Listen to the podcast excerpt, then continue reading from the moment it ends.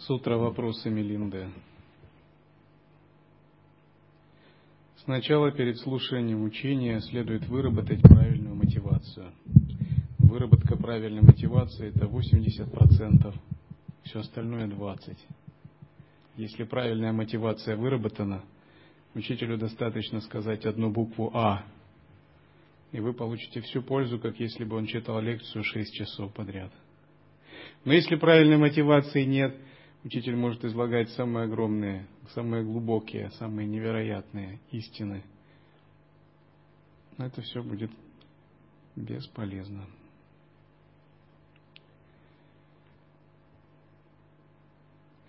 Если есть стакан воды, его влить в рот, дать, и вы его вольете в рот, вы получите насыщение. Если есть ведро воды, нет, ведро нектара, но мимо рта, все бесполезно. Мотивация – это значит, мы подносим воду ко рту. Мы именно так настроим, настраиваем, настраиваем, чтобы именно точно-точно. Но часто бывает совсем не так. Я читаю лекции с девяносто пятого года, четырнадцать лет. Их слушали тысячи людей. Но не каждому удается донести до рта, чтобы слова проникли в сердце, устранили неведение, пробудили. И вначале мое «я», как учителя, как садху, просто бунтовало, терзалось и не находило себе места. Из-за этого. Я думал, может быть, я вот такой, неспособный передавать. Или, может быть, ученики совсем не так слушают. И оно действительно из-за этого сильно бунтовало. Но зато, затем оно ну, просто смирилось. Поскольку каждый имеет свою меру ответственности. И я понял, что мне нельзя и не надо брать за других их ответственность. Вот так. То есть я беру ответственность за себя, как за учителя, в том объеме, в котором я могу это. Но я не могу взять за другого ответственность. Даже сам Брахма не может взять ее. Ведь он дает свободу воли. А как, кто я такой, что я буду за другого брать ответственность? И Шри Рамана Махариша, он так говорил. Люди приходят, задают вопросы, я рассказываю о своей реализации. Я не считаю себя гуру. Вот так. Кто хочет, тот слушает. Очень мудро. Это действительно так. Учитель не может взять ответственность за ученика. Он может взять ответственность за свои лекции, за себя, как бы за то, чтобы вовремя прийти на лекцию. Вот за это. Но за внимание ученика, за мотивацию ученика, за намерение он не может это сделать. Ни Будда этого не может сделать, ни Дататрия. Потому что дана свобода воли, свобода выбора, дано право выбирать, личная ответственность. И здесь как бы каждый должен принимать это, понимать это. И когда я это понял, то мое «я» перестало возмущаться, бунтовать.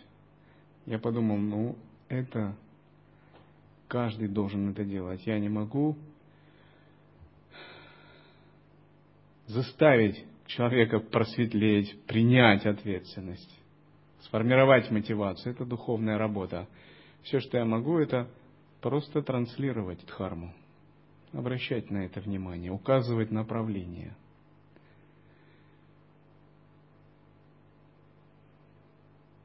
Другими словами, процесс передачи дхармы – это не игра в одни ворота. Это игра вдвое ворот, когда учитель и ученик вместе участвуют. Один передает, второй слушает, принимает ответственность, создает мотивацию.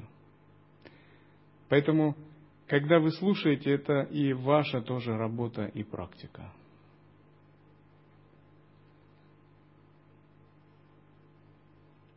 И тогда я подумал, а может это хорошо заблуждаться человеку? Может это ему надо? Зачем препятствовать тому, что дает зрелость, что дает возможность пережить опыт сансары, опыт кармы? Ну, пострадать не без этого. Но ведь это часть обучения, как бы. Если отец за ребенка уроки выучит, это не будет обучением, это не будет помощью.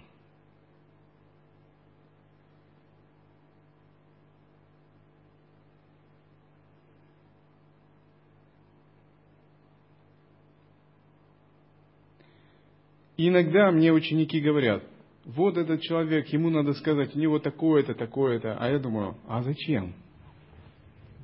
Ведь его высшее Я внутри должно ему дать импульс, чтобы он сам это осознал. Все, что я говорю, я уже это говорю.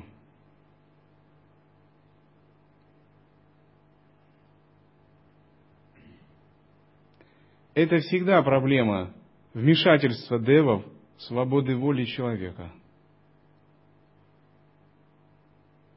Боги могли бы не зайти и как бы вытащить душу из тела, очистить ее, просветлить и дать ситхи какие-либо. Но они не спешат это делать в ответ на наши молитвы и призывы, потому что они придерживаются такой же тактики. Они дают благословение и помогают и ситхи, но не прямо, не вмешиваются. Существует закон невмешательства, а тонкого направления. И это очень мудрый закон, он выражает космическое состояние риты, космической гармонии. И этот закон указывает на то, что мы растем постепенно, принимая сами ответственность за свое пробуждение, понемногу вырабатывая мотивацию. Если бы я решил принять ответственность за ваше пробуждение, я бы, может быть, действовал иначе. Ну, как-нибудь иначе.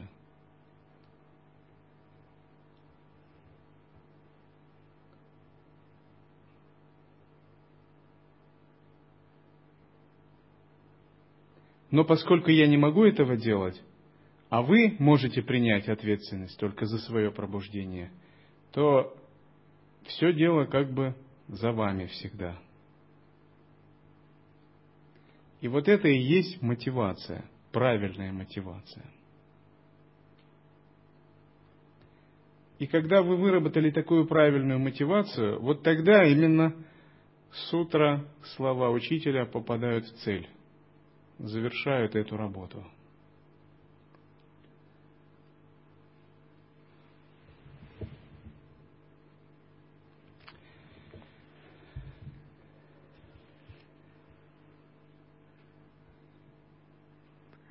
Почтенный Нагасена, ты сказал, что следует взять одно качество мангусты. Каково это качество?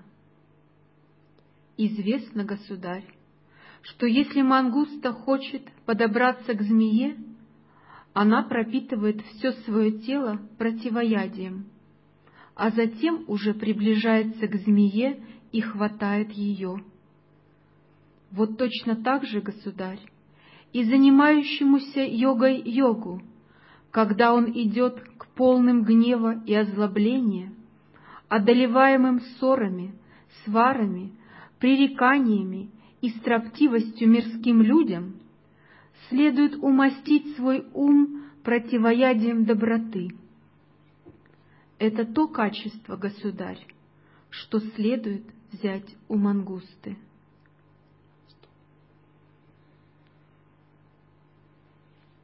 Итак, первое, что мы вырабатываем четыре бесконечных – противоядие доброты.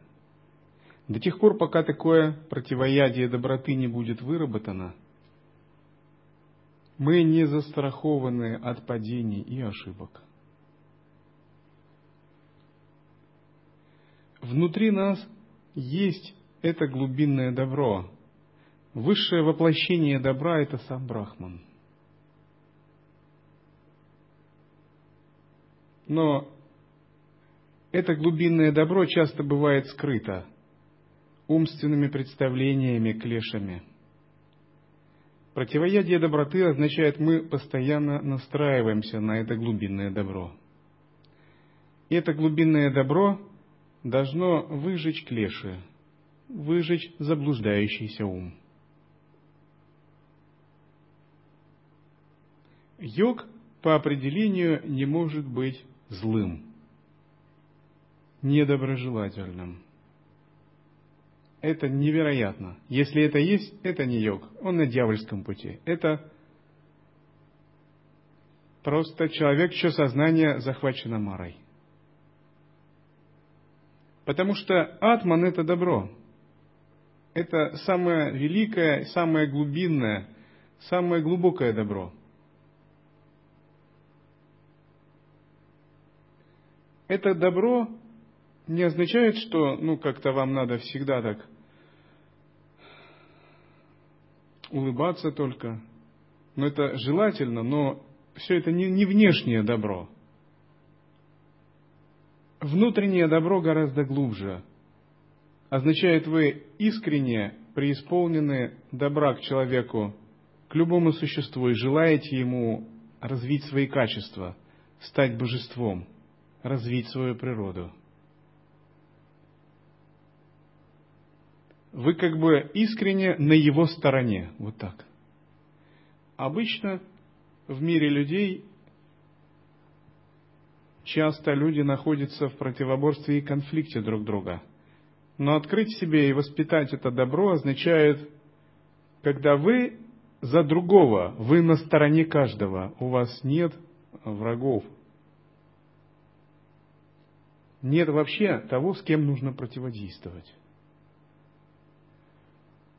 И если у вас возникает конфликт в взаимоотношениях, вы можете сказать: так я на твоей стороне.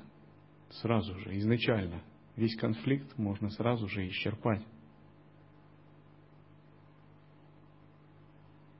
Пока мы не воспитаем это добро в себе, технические практики бесполезны.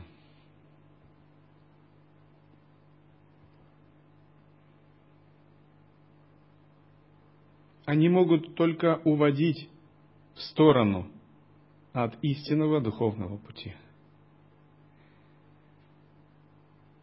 Воспитание такого добра – это такая кропотливая работа, когда каждый день мы понемногу перенаправляем свой ум в нужную сторону.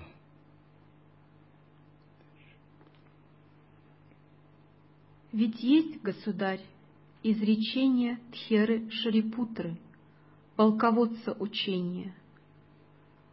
А потому к своим и чужим, ко всем питайте доброту, весь мир пронзайте добротой, таков блаженного завет.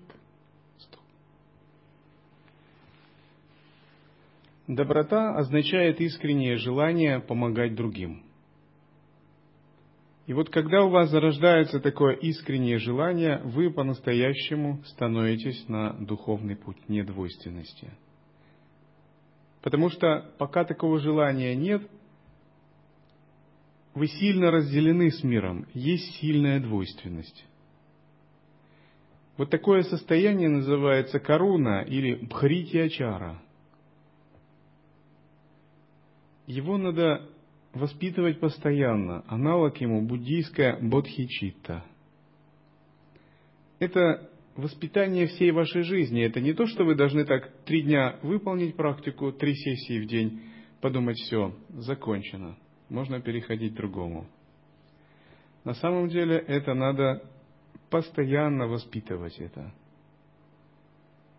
Желание помогать другим, казалось бы, не несет в себе чего-то мистического, каких-то трансцендентных опытов, но оно радикально меняет нас на самом сущностном, смысловом и ценностном уровне.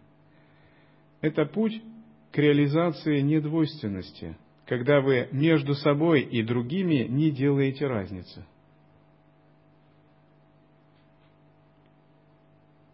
Сейчас, когда мы сильно схвачены своим чувством эгоизма, ахамкарой, собственной важностью, мы, бывает, забываем об этом. Вновь и вновь надо напоминать об этом, чтобы это проявлялось искренне.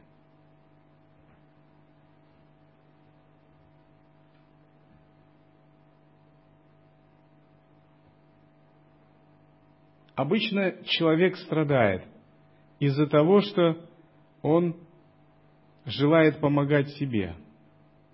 Вот эта установка на желание помогать себе и является его источником страданий.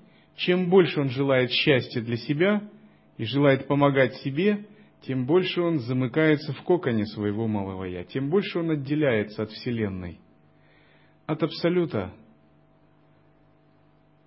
Это отчуждение набирает свой апогей в нижних мирах – Патала, Расатала, Махатала. Напротив, чем больше вы взращиваете в себе это желание помогать другим, тем шире ваш ум распахивается, тем ближе вы к реализации.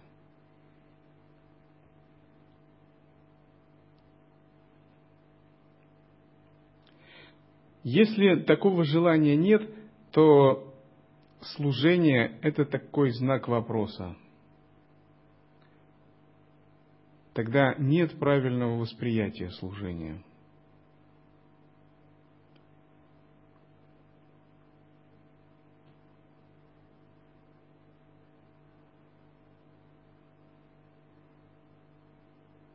Тогда эго, ахамкара, правит бал. А когда правит бал ахамкара, всегда возникает нечистое кармическое видение, заблуждение сансара. Нелегко его усмирять. Тем же, кому это удается, они становятся великими святыми, великими садху.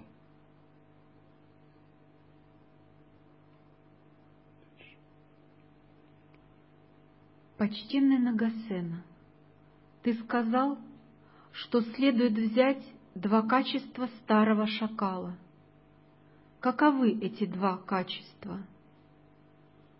Во-первых, государь, старый шакал никакой едой не брезгует и ест вдоволь. Вот точно так же, государь, и занимающемуся йогой йогу не следует брезговать никакой едой и следует есть столько, сколько нужно для крепости тела. Это первое качество, государь, что следует взять у старого шакала. Ведь есть, государь, изречение Тхеры Большого Катьяны. Однажды утром я в деревню отправился за подаянием, увидел прокаженного, приветствовал и подошел. Как раз он в это время ел.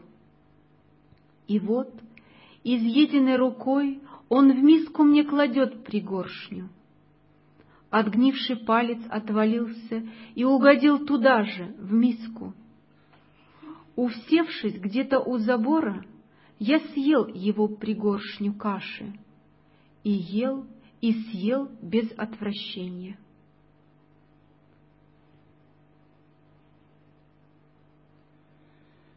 Духовная практика, обучение. Когда мы приезжаем к учителю, конечно, это отличается от такой туристической поездки в пятизвездочный отель.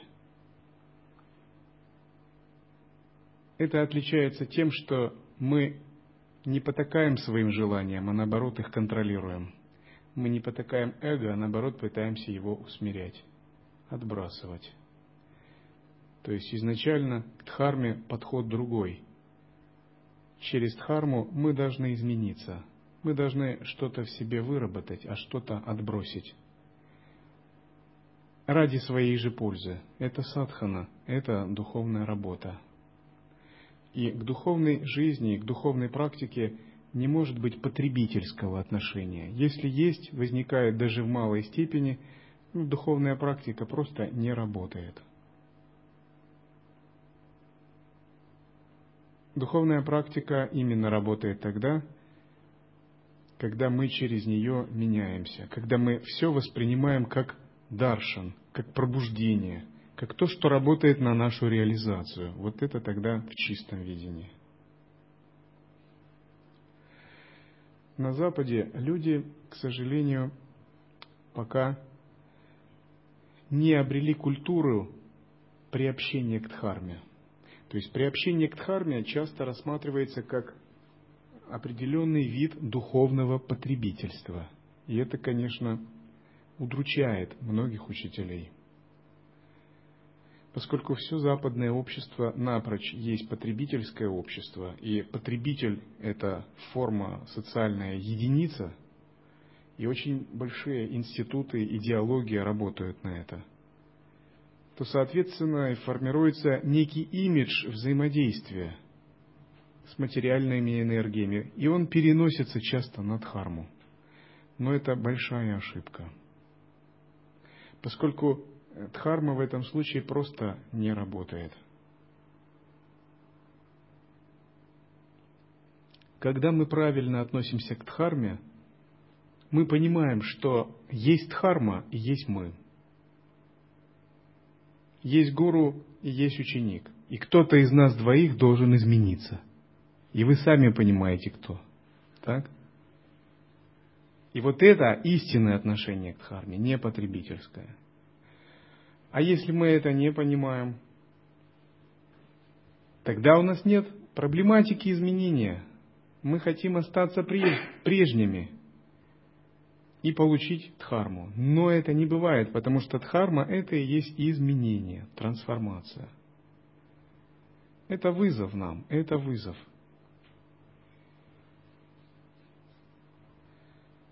И вот правильное восприятие дхармы – это когда мы этот вызов принимаем.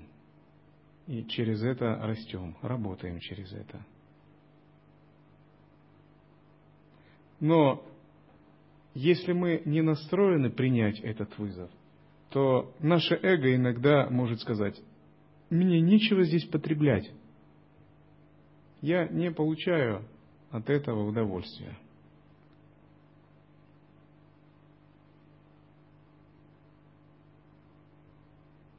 Что может потреблять эго?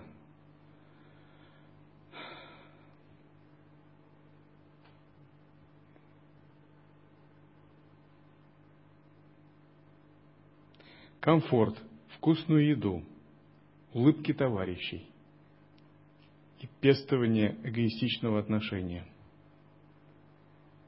Интересные истории, заманчивые техники, ретриты, прекрасные ландшафты. Все это эго может сделать объектом потребления, если мы неправильно относимся к дхарме. Однако ради собственного блага надо отказаться от подхода потребляющего. Тогда мы начнем по-настоящему расти, подобно святым древности. Подобно тому, как рос Миларепа. Потому что дхарма – это не процесс приобретения, вот что надо понять. А что такое дхарма? Это процесс потери. Но потери чего? Эгоизма, привязанности, зависимости. То есть это убирание лишнего. Сначала кажется, что дхарма – это процесс приобретения. Ну, мы узнаем много нового, мы получаем много техник, обретаем те качества, те, и мы их вырабатываем, вырабатываем, и кажется, будто мы вырабатываем много качеств. Но в конце концов мы приходим к тому, что нам надо убирать лишнее. Подготовив себя выработкой качеств, все-таки главный процесс – это убирание лишнего. Это не процесс потребления и приобретения. Это процесс самоотдачи. То есть потеря – это не страшная вещь, не плохая. Она не означает, что вам надо терять в материальном что-то, если вы мирянин. Или что-либо еще. Я говорю о потере зависимости своего эго. Дхарма – это процесс отдачи, самоотдачи. Только через самоотдачу происходит трансценденция. Трансценденция не может произойти, пока есть цепляние.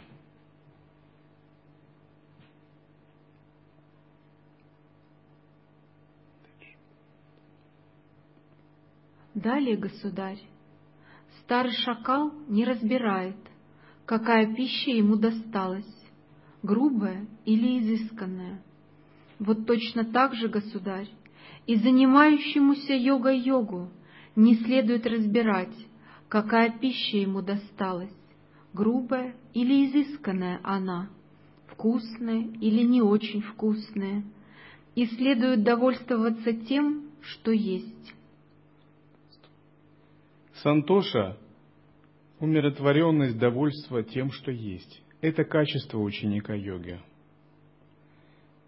Даже если что-то не так, вам надо учиться быть довольными. Довольство тем, что есть, указывает на многое. Это качество подлинного мастера. Четыре признака усмирения ума таковы. Надеюсь, вы знаете. Когда вы едите любую пищу, вы счастливы. Когда вы носите любую одежду, вы счастливы. В каком бы месте вы ни находились, вы счастливы. В каком бы положении, ситуации, статусе вы ни находились, вы счастливы. Когда-то прямо на лекциях я предлагал тем, кто меня слушал, прямо это и осуществить. И говорил, теперь давайте вот, у кого есть одежда, мужчины, женщины, вы поменяетесь, и мы попробуем, это можно сделать или нет. Некоторые это пробовали. Это нужно воспитывать реально, по-настоящему. Некоторые не могли это сделать. Но если мы стремимся к трансформации, мы должны быть готовы к этому каждый миг и каждый день. А иначе зачем себя называть искателями, так?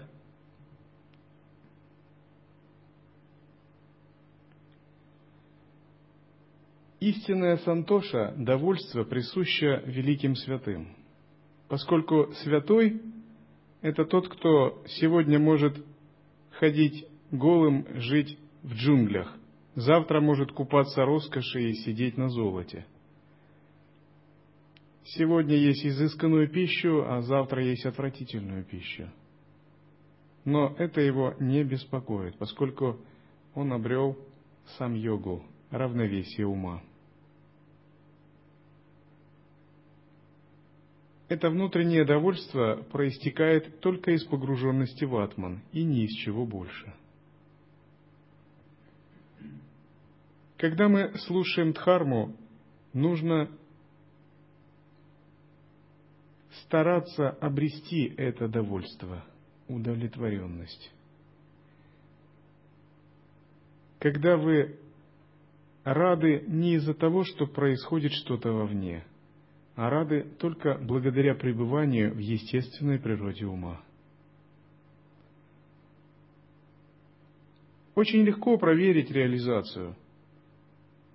Например, кто-то говорит: «Я великий йогин», а ты не очень великий. Ну хорошо, давай есть состязание, как дуэли. Можно проверить. С завтрашнего дня удаляемся в ретрит. Соблюдаем мауну. все оставляем, все покидаем. Кто сумеет год просидеть довольным, тот йог. Кто выскочит через две недели, тот не йог. Кто сумеет три года просидеть довольным, тот йог. Кто не сумеет, тот нет. Потому что истинно довольный человек – это тот, кто готов все оставить в любой момент. Он ни к чему не привязан. Он играет только, только играет на благо других. Один король пригласил йога погостить во дворец. И когда он пригласил йога, йог себя чувствовал очень уверенно в его дворце. И он прогостил месяц, и у короля начали закрадываться сомнения. Он начал думать: этот я занимаюсь хоть государственными делами, а йог сидит на золотых подушках, ест из золотой посуды, смотрит танцы танцовщиц, чувствует себя очень радостно. Наверное, это какой-то хитрый, коварный человек, который как-то внушил меня, обольстил меня и пользуется просто теми благами, которые предоставляю я ему, а на самом деле обычный человек. Это всегда так, когда святой находится рядом с людьми, у которых есть неведение, то рано или поздно их умы начинают колебаться. Но тогда этот йог сказал: давай прогуляемся. И когда они начали прогуливаться, они ушли очень далеко, и король сказал: я уже не готов идти дальше. Йог сказал: а я готов. Видишь, где твои границы заканчиваются, а у меня нет границ. Поэтому ты не должен думать, что между тобой и мной нет разницы. Эта разница есть в отсутствии привязанностей. Когда у вас есть настоящее сантоша, довольство, у вас нет границ, потому что нет привязанностей. Нет никаких границ. И вот к этому состоянию мы стараемся постоянно стремиться. Как только проявилось недовольство, не надо искать причину вовне. Это бесполезно. На самом деле ситуация такова, что ум только ищет предлог, чтобы объяснить внутреннее недовольство. Но само внутреннее недовольство – это состояние души, это не есть что-то зависящее от внешнего. Это процесс нарушения сам-йоги, дисгармония. Сантоша, довольство, означает «есть сам-йога». Равновесие ума, пран, осознавание атмана и присутствия. Когда это равновесие нарушается, вот тогда исчезает довольство, сантоша. И тогда ум думает: а почему у меня оно исчезло? Он думает: о, наверное, из-за этого человека. Этот человек так громко кашляет. Это из-за него. И он начинает это недовольство проецировать на него. И потом он может сказать: вот, я бы так хорошо медитировал в ретрите, но рядом человек кашлял целый ретрит. Поэтому я был как на иголках, ретрит не пошел. Но нет, неправильно. Если сам йога есть внутри, все это не важно. Ваше внутреннее довольство затопит всю эту ситуацию. И вы не будете искать причину вовне. Чтобы реализовать сам йогу и внутреннее довольство, нужно постоянно направляет свой ум на вечару, исследование. И эта вечара должна быть не просто исследование кош, мышления, это должна быть истинная Брахма-Вечара, исследование Абсолюта, Брахмана. Только истинная Брахма-Вечара может дать сантошу, сам-йогу и довольство. Тогда вы действительно пребываете в глубоком удовлетворении, не испытываете никаких проблем в любом месте, в любое время, в любой одежде, в любом статусе, занимаясь любым служением, принимая любую еду. Никаких проблем. Вы всегда счастливы. Вот обретение такого счастливого состояния – это первый признак устойчивости вашего созерцания.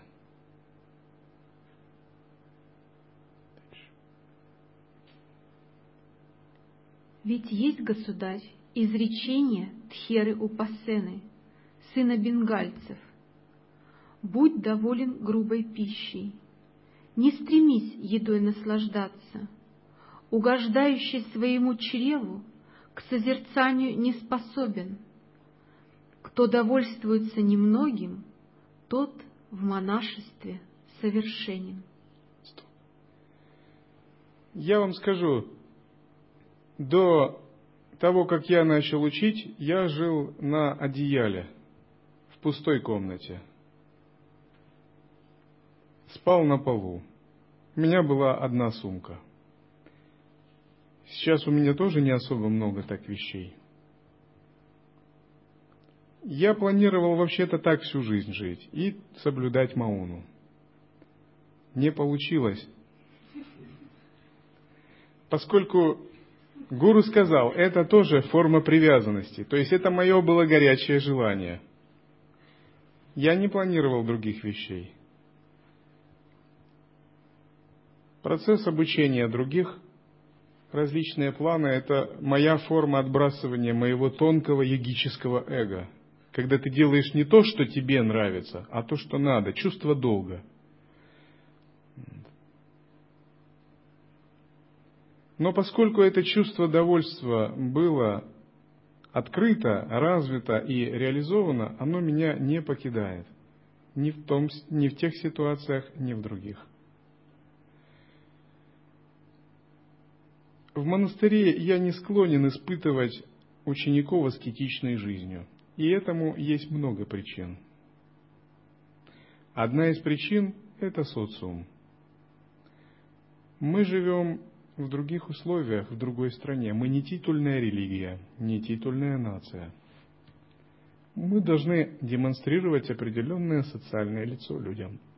Поэтому вы должны быть готовы к таким вариантам, когда ваша удовлетворенность испытывается среди изысканной пищи, каких-то комфортных условий, красивых каких-то вещей.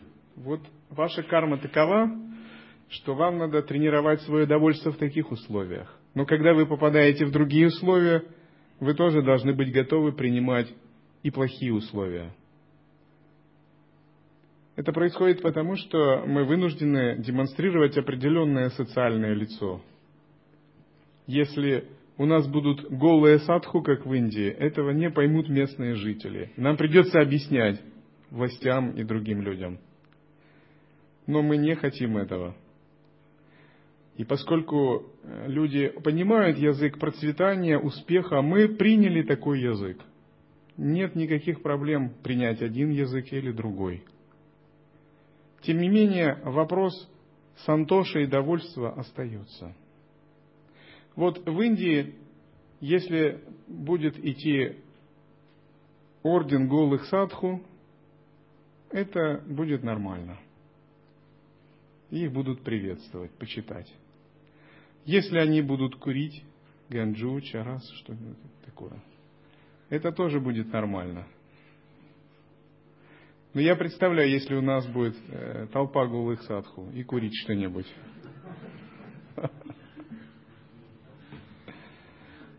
Дхарма должна соответствовать местным условиям, общепринятым обычаям и традициям, не будоражить их лишний раз. То есть нам нет нужды эпатировать окружающих людей. Нам нужно действовать смиренно и аккуратно.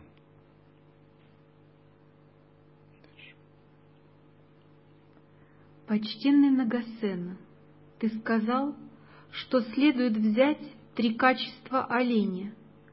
Каковы эти три качества? Во-первых, государь, олень днем бродит по лесу, а ночью под открытым небом. Вот точно так же, государь, и занимающемуся йогой йогу днем следует находиться в лесу, а ночью под открытым небом.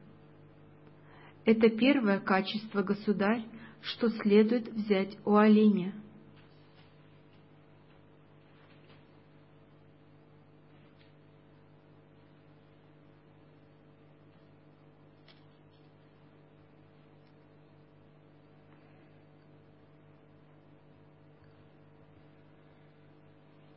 Однажды один монах Шарипутра медитировал под деревом, и в это время подошли два могущественных якши, полубога. И один из них сказал: «Дай-ка я его ударю по голове, проверю». Другой сказал: «Если ты его ударишь, он покинет тело. Это всего лишь человек, а мы полубоги». И когда он подошел и ударил этого монаха, монах продолжал сидеть в медитации. Эти якши удивились и исчезли. Затем к нему подошел другой монах и спросил. Он увидел, что перед ним стояли два якши, и один его ударил. Он сказал: «Ты не видел, не чувствовал ничего?» Он сказал: «Нет, голова немного просто заболела и все». Этот великий монах был недосягаем даже для могущественных полубогов и их ударов. Такова сила сам-йоги. Когда вы взращиваете подлинное удовлетворение, она перерастает в сам-йогу. Сам-йога перерастает в единый вкус. Жизнь йога-созерцателя должна стать непрерывным видом сам-йоги. Сам-йога означает равновесие. Например, если я строю гармоничные отношения с другим человеком, у меня возникает сам-йога, равновесие. Если я в этой сам-йоге развиваю присутствие, порождаются деваты, божества, происходит даршан, передача. Если есть интеграция с каким-либо текстом или сутрой и возникает сам-йога, порождаются деваты в виде ясности. Получаешь шастракрипу, благословение. Если есть сам-йога с праной, прана входит в центральный канал, возникает самадхи. Таким образом, задача практикующего созерцателя во всем достигать равновесия сам-йоги.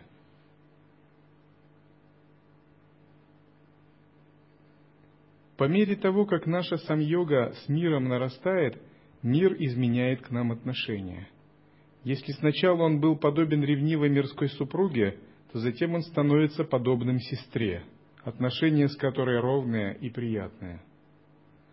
А затем он становится подобен матери, которая кормит своего сына, насыщает. Таков результат созерцания и сам-йоги.